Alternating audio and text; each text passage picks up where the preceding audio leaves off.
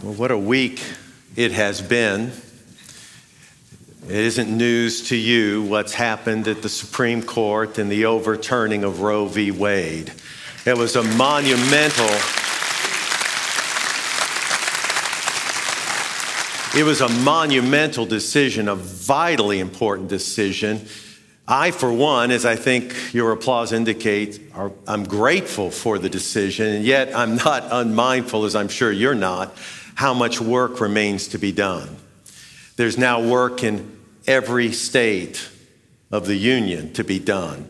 And beyond all the legal issues, beyond all the legislative issues, the policy issues, because after all, we need to do everything we can to support families in this country.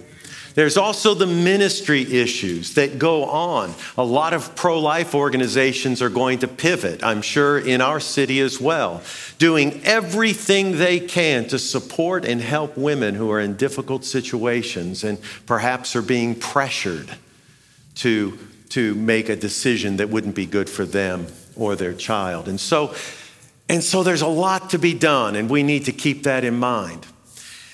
I think for me, it's been a time of, of gratitude, but I don't know if celebration would be the right word because I can't help but be struck by the amount of anger and fear and that combining together to even hatred and threats of violence that are happening because of this decision. And it seems to me that simply underlines the point that I've tried to make the last two weeks. And it's this we are in a spiritual battle. It's not just a matter of court decisions or laws or even government policies, there is a spiritual battle that's involved. Paul talks about rulers and authorities, powers and spiritual forces. As I tried to explain a couple weeks ago, for Paul, that doesn't mean there's a devil on every shoulder whispering into people's ear. That's not what he's talking about. He's talking about the way spiritual power expresses itself in the warp and woof of a community.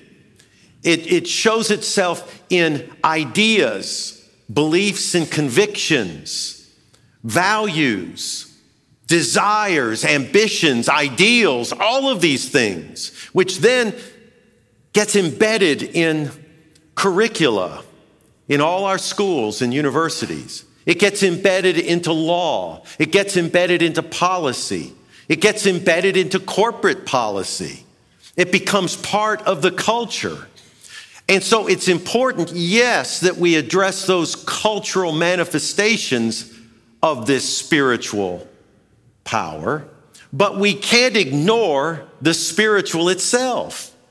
It's quite evident that changing a law doesn't change hearts.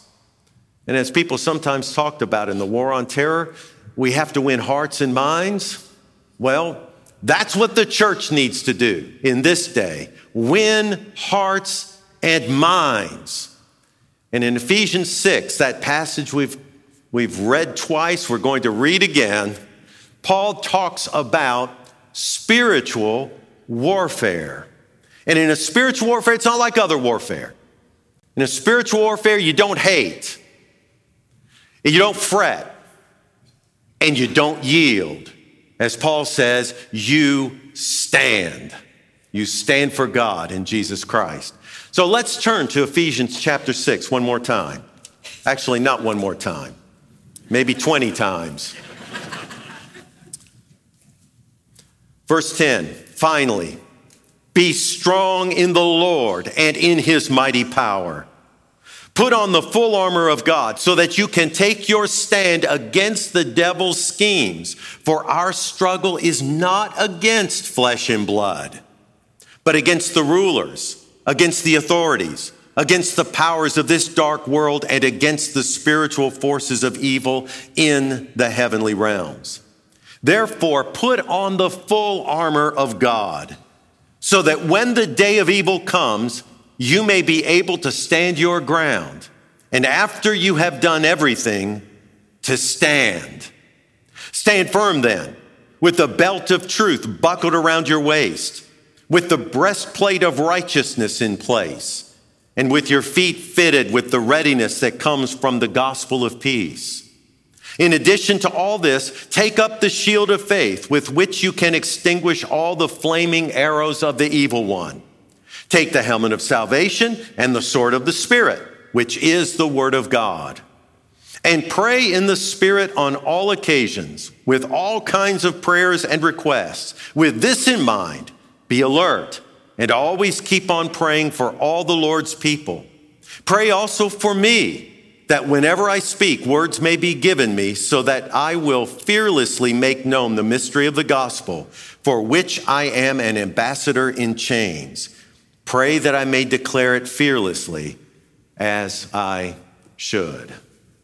I read all 10 verses yet again and intend to continue because I pray this passage gets imprinted on all of our hearts and that we remember that there is a spiritual warfare in which we are engaged. You cannot escape it. If you're a believer in Jesus Christ, you cannot escape it. So Paul calls us to wage war, not against flesh and blood. That is not against human beings. There's no human being, ultimately, there is no human being that is our enemy. They may, in some penultimate sense, set themselves against us. So you could loosely say, oh, this person or that person is an enemy. But in the ultimate sense, no human being's the enemy. No human being. But the powers, the dark forces of this age, the spiritual influences, that's where we battle with the Prince of Darkness himself. And so, we don't hate, but we also don't fret and we don't yield. We take our stand. Now, if you might, you might remember that last week I I set out a very literal translation from verse 14 on. I omitted a lot of phrases to try to show you the basic structure of the passage. I want to return to that for just a moment now. If you'd go ahead and put that up, please. And there he is. Look at all that gray hair. I'm just. I've got to, I've got to, I've got to talk to my beautician about this. That's the wrong passage. That's not what I want. I need you to back out of that. There's one that you, there you go. Stand therefore, Paul says. Now you notice the italicized words. That represents, except in one case, a participle. So he says, Stand therefore, having fastened on the belt of truth, and having put on the breastplate of righteousness, and having put on as shoes the gospel of peace and taking up the shield of faith. Then there's an imperative verb take the helmet of salvation and the sword of the Spirit, which is the word of God. Another participle. Praying at all times in the Spirit and keeping alert. So you notice the praying and the keeping alert, I talked about that last week in a very brief sermon. and then you see, if you're going to stand, and that's the command, right? Is to stand. Be strong in the Lord and take a stand. How do you do that? Well, having fastened on the belt of truth and having put on the breastplate of righteousness and on and on. That is, Paul is saying that as you take your stand, this is the way you do it. And the first part of that is this fastening on of the belt of truth. Paul's picturing a, a, a soldier, and as, as he talks about the elements of the armor, he roughly follows the order in which a soldier would clothe himself, um, readying for battle. And so the first thing is he gird up himself, fasten his belt. And so Paul's saying, you need to gird up yourself with truth. If you're going to stand, you need truth. Hold to truth. It needs to be with you at all times. You cannot compromise on truth at all. Now, in a way that might surprise you, because in our day, if you stand for truth, you're going to draw fire. It doesn't sound like something that's going to protect you in battle, and to some degree, it doesn't. It absolutely will draw fire. It drew fire in the case of Jesus.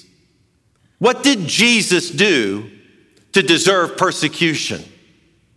When, when he was flogged on the orders from Pilate, when he was beaten with rods, when nails were driven through his flesh to fix him to a cross, and there he hung between heaven and earth, what had he done?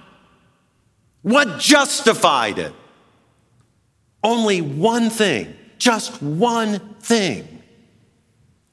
He spoke truth. That's what justified. He spoke truth. And there were many in positions of power who did not want to hear it. He spoke truth. When he stood before Pilate, Pilate said, What have you done? He said, I've done nothing. My kingdom's not of this world. He said, I have come to testify to the truth. Everyone on the side of truth, said Jesus, listens to me. Pilate sneered, What's truth? and sent him off to be flogged. Jesus testified to truth. That's why he was crucified. It's really that simple. So, yes, speaking for truth can draw fire. There's no question about that. But then we are called to follow Jesus, aren't we? We're called to take up our cross. What is that but to say, reconcile with our own death if need be? We take up our cross to follow Him. And if we draw fire, what of it? Though this world with devils filled threatens to undo us, remember we sang it last week. Luther's great hymn, A Mighty Fortress is Our God. It threatens to undo us. We will not fear, for God has willed His what? Truth to triumph through us. And so we gird up our loins with truth and we walk into battle, unwilling to yield what is true. Lots of people aren't interested in truth. They're interested in what is useful, they're interested in what feels right to them. They have all sorts of opinions about the way things ought to be, and they want them to be that way, but, but truth is a funny thing. It doesn't bend to our will. Truth has a kind of intolerance to it. It is utterly undifferent, eh, rather indifferent to your opinions or mine, completely disregards what we want, what we like, what we think we need. The truth is the truth, independent of us. And our task is not to try to make the world conform to what we think it ought to be, but to acknowledge what it is. And according to Jesus Christ, well, He is the truth and He brings the truth. I am the way, the truth, and the life. No one comes to the Father except by me. That's what Jesus said. And then in John chapter 8, if you put up that first verse from John 8 for me, please, he says, I am the light of the world. Whoever follows me will never walk in darkness, but will have the light of life. There is real darkness and there is real light. And those who follow Christ, Christ walk in the light. Those who do not follow Christ, they walk in the darkness.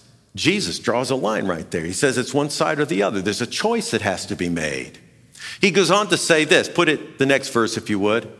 If you hold to my teaching, you are really my disciples. Then you will know the truth, and the truth will set you free. If you hold to my teaching, not if you just superficially, you know, tip your hat to it, but you hold to Christ's teaching.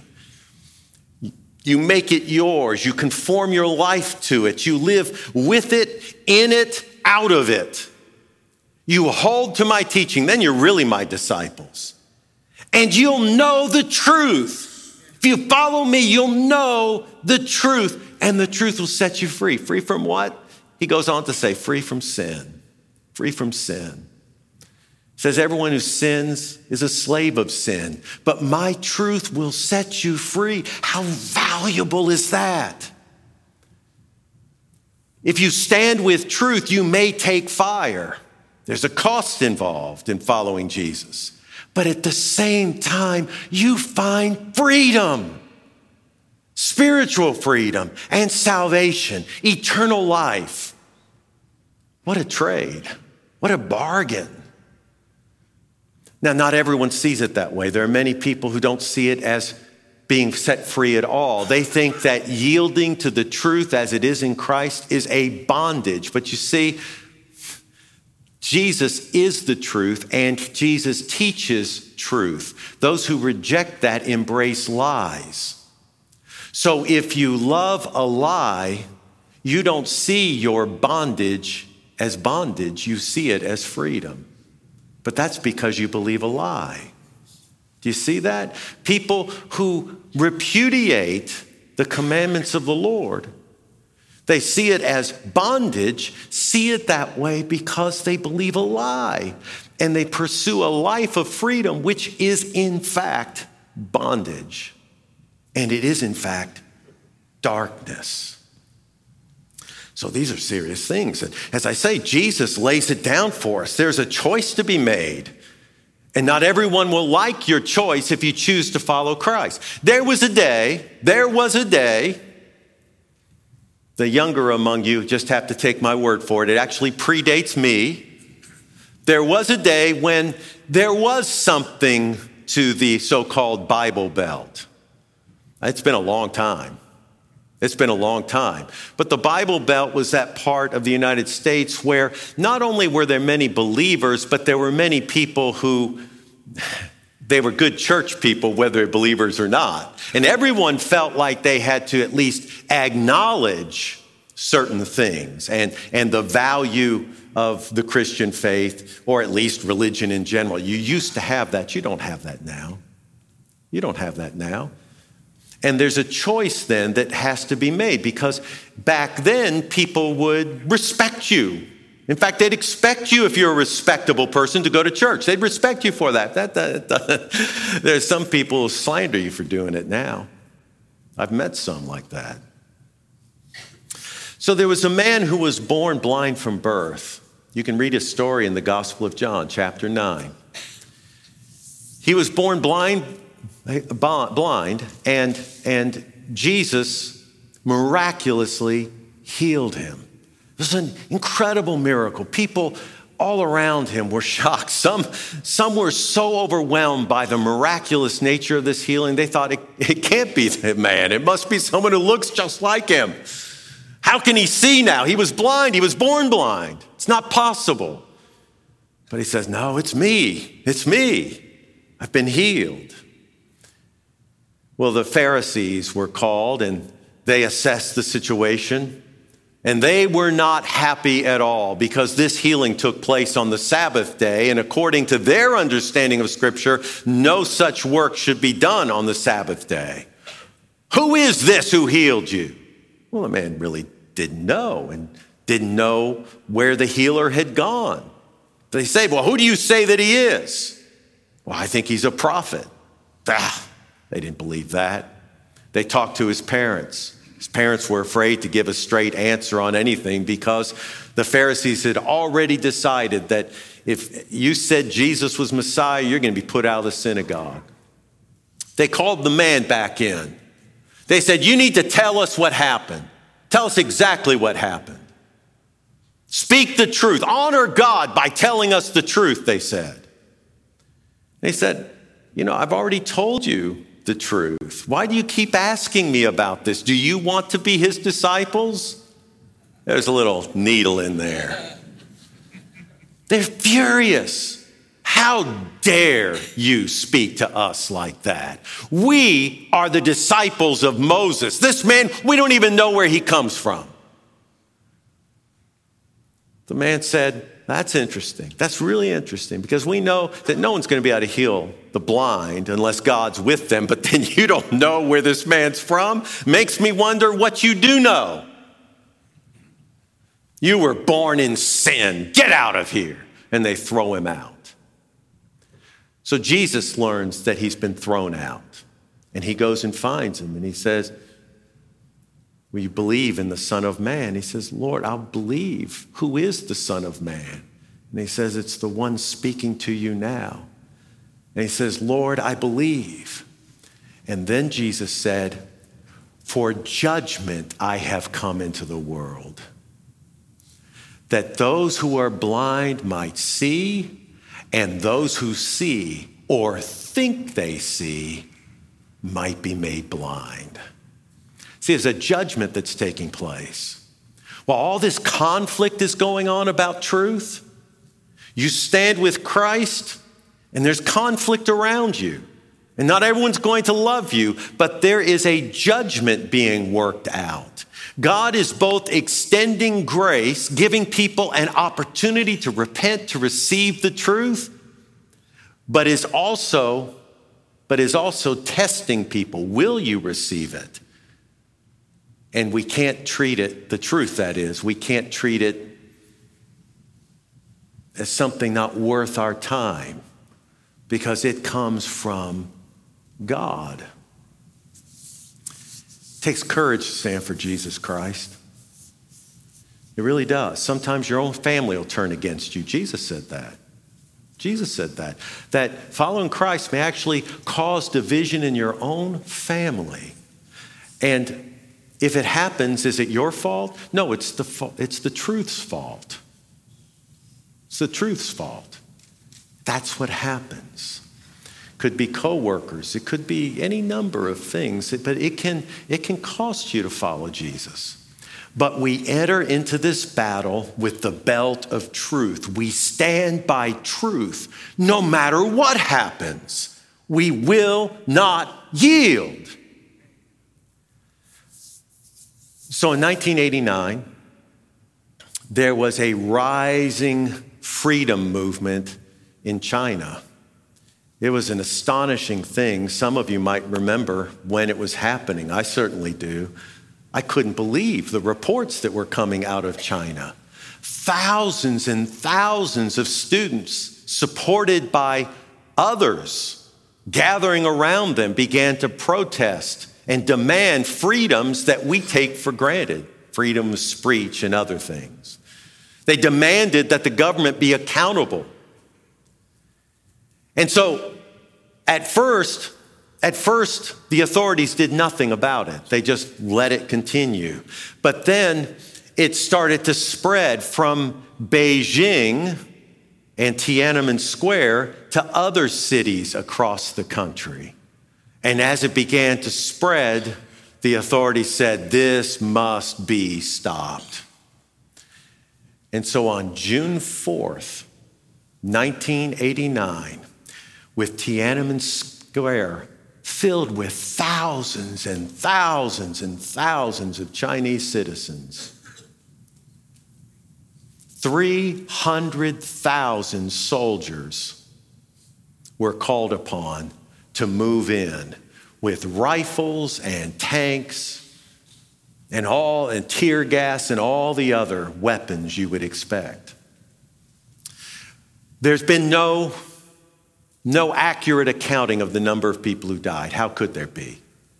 China immediately suppressed as much information as they could getting out. But the most reliable estimates say that thousands, thousands died on that day at Tiananmen Square. After the bloodbath, authorities started spreading out and trying to find everyone who was involved. People were thrown in prison, people were executed for this. Every effort was made to stomp out this freedom movement. And since then, there has been censorship on the internet.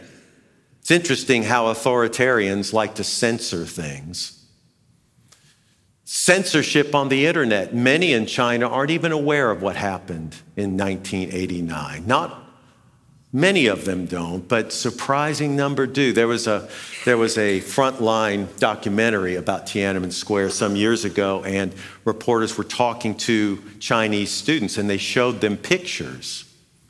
Said, "Do you know what this is?" They said, "No, we haven't ever seen the pictures." But one of the students whispered to another and said, it's, nine, it's 89, he said. It's 89. There's still some knowledge of what was done and, and how this thing was suppressed. But oh my, one photo got out, actually several, but there's one that's iconic. And sometimes a photograph says everything. Maybe you've seen this photograph. Would you put it up? This is from June 5th, the day after the slaughter. And the soldiers are cleaning up after the bloodbath. And you see these tanks, there are four in the picture, but there's a wider shot that was taken, and there are 15 or 20 lined up. And you see those tanks rolling down, and do you see that tiny figure standing in front of them? Do you see that? It's a man with a white shirt and black pants. He's wearing two shopping, he's holding two shopping bags in his hands. He is standing in front of these tanks. Now remember, this is the day after the slaughter. This man knew what happened in Tiananmen Square, and he knew the risk that he was taking. And he stood in front of that tank and would not move. The tank tried to turn around after stopping, tried to turn and go around him, and he moved in front of the tank again. The tank turned the other direction. He moved in front of the tank. Eventually, the four tanks shut down their engines. He climbed up on it and appeared to be speaking down to, to someone, someone in the tank for a few moments. He climbed back off. They started up their engines to move again, and he stood in front and would not let them go. Sometime after that, not long, this is several minutes, but two men wearing blue clothing came and grabbed him and dragged him off into the crowd. Some Western reporters tried to find out who they were. No one knows for sure. One reporter said it was the Chinese police. Another one said, no, I think she said it was an, it, they were bystanders who were concerned for the man, but they pulled him away. No one knows who this man is. He's known as Tank Man. Seriously, go to the internet, put in Tank Man. You'll see this picture, you'll see others, you'll read the story. No one knows who he is. Nobody knows who ha- what happened to him. No one knows. One rumor says 14 days later, he was put to death. Another says he was killed by a firing squad some months later. Others say the Chinese authorities could never identify him. But there he is, a single man standing in front of those tanks in their path refusing to let them pass. So, Time magazine names 100 people of the 20th century. 100 people. People who had a significant impact, people who made a difference. One of the categories leaders and revolutionaries. And you look down the list and you see it right there unidentified protester in Tiananmen Square, Tank Man. So, what does this man, we don't know his name, we don't know if he lived. We, he, he certainly didn't overthrow the Chinese government. But what makes this man one of the great leaders and revolutionaries? What did he do? He stood. Pray with me. Lord, may we stand in truth, whatever the cost, not hating anyone or counting anyone our enemy, but Lord, not compromising when compromise would be easy. Jesus, you are the way, the truth, and the life. We confess it to be so. We know it to be so and we will stand with you as you stood with us and you went to the cross for us. In Jesus' name, amen.